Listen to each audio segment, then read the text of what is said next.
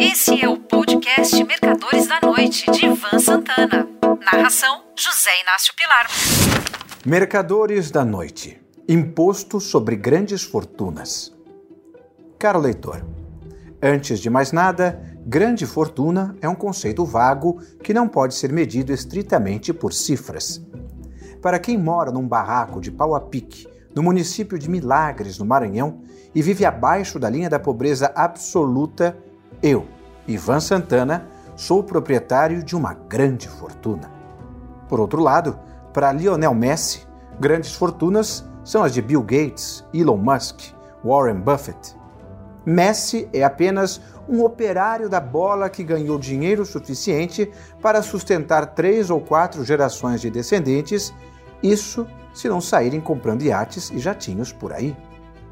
Esta semana, o pré-candidato do PSOL à presidência da República, Guilherme Boulos, condicionou a retirada de seu nome e o apoio a Lula desde que este crie o imposto sobre grandes fortunas. O petista, que sabe que toda a esquerda vai votar nele num eventual segundo turno contra Jair Bolsonaro, vai tergiversar, talvez até mencionar o assunto em um dos seus pronunciamentos, mas não deverá seguir adiante com a proposta, mesmo porque ela não passa no Congresso. Entre os países que adotam esse tipo de imposto estão Colômbia, França, Noruega, Espanha e Suíça. Só neste último, o tributo tem grande representatividade, 5,12% da receita global.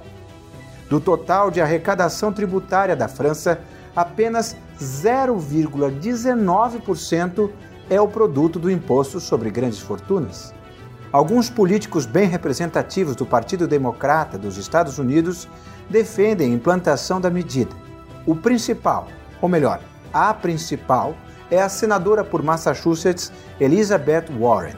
Só que a chance disso passar no Capitólio é próxima de zero. São os detentores de grandes fortunas que bancam o grosso dos custos das campanhas eleitorais. Em minha opinião, o imposto sobre grandes fortunas acaba provocando justamente o êxodo de pessoas que iriam pagá-lo, a não ser que se trate de uma alíquota simbólica, tipo 0,5% ao ano ou até menos. Acho que o Brasil tem impostos demais. Só que toda vez que se fala em reforma tributária, o projeto acaba onerando ainda mais o contribuinte. Em diversos países, na maioria desenvolvidos, o imposto que realmente toma o dinheiro das pessoas, ou mais precisamente, das pessoas mortas, é aquele que incide sobre herança. Vejam os principais por ordem de alíquota. No Japão, 55%. Na Coreia, 50%. Na França, 45%. No Reino Unido, 40%, assim como nos Estados Unidos. Não é por acaso que nesses países os pais se empenham com vigor na educação dos filhos. Uma boa formação acadêmica é a melhor herança que se pode receber. Curiosamente, na Rússia, com seus oligarcas multibilionários, não há imposto sobre grandes fortunas. O mesmo acontece com a Índia e a China. No Brasil, o imposto sobre herança, que é o mesmo que incide sobre doações, varia entre 2% e 8% dependendo do estado, já que se trata de um tributo estadual.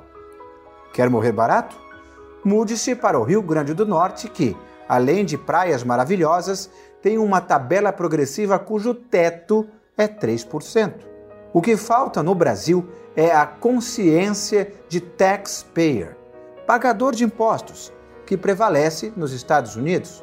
Aqui, quando um telejornal anuncia que o Estado vai indenizar as vítimas de determinada catástrofe, um desabamento de encosta de morro, por exemplo, quase ninguém se lembra que o dinheiro está saindo do seu bolso.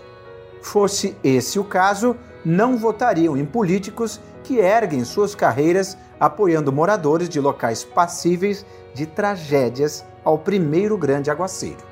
Não por acaso, meus dois grandes ídolos em termos de chefia de Estado são o presidente Ronald Reagan, dos Estados Unidos, e a primeira-ministra Margaret Thatcher, da Grã-Bretanha.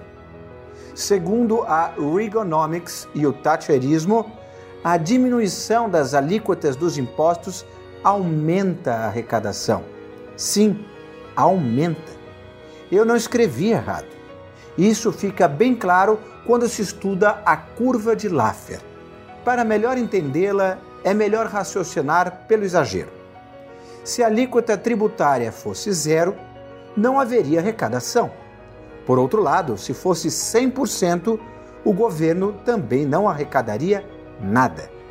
O segredo é achar o ponto ideal de equilíbrio no qual a atividade empresarial será estimulada e a União terá apenas os recursos para as suas funções essenciais. Deixem as grandes fortunas em paz. Elas estão aí para gerar empregos que irão substituir os programas distributivos de renda. Um ótimo fim de semana a todos. Um abraço, Ivan Santana. Você ouviu Mercadores da Noite de Ivan Santana. Narração: José Inácio Pilar.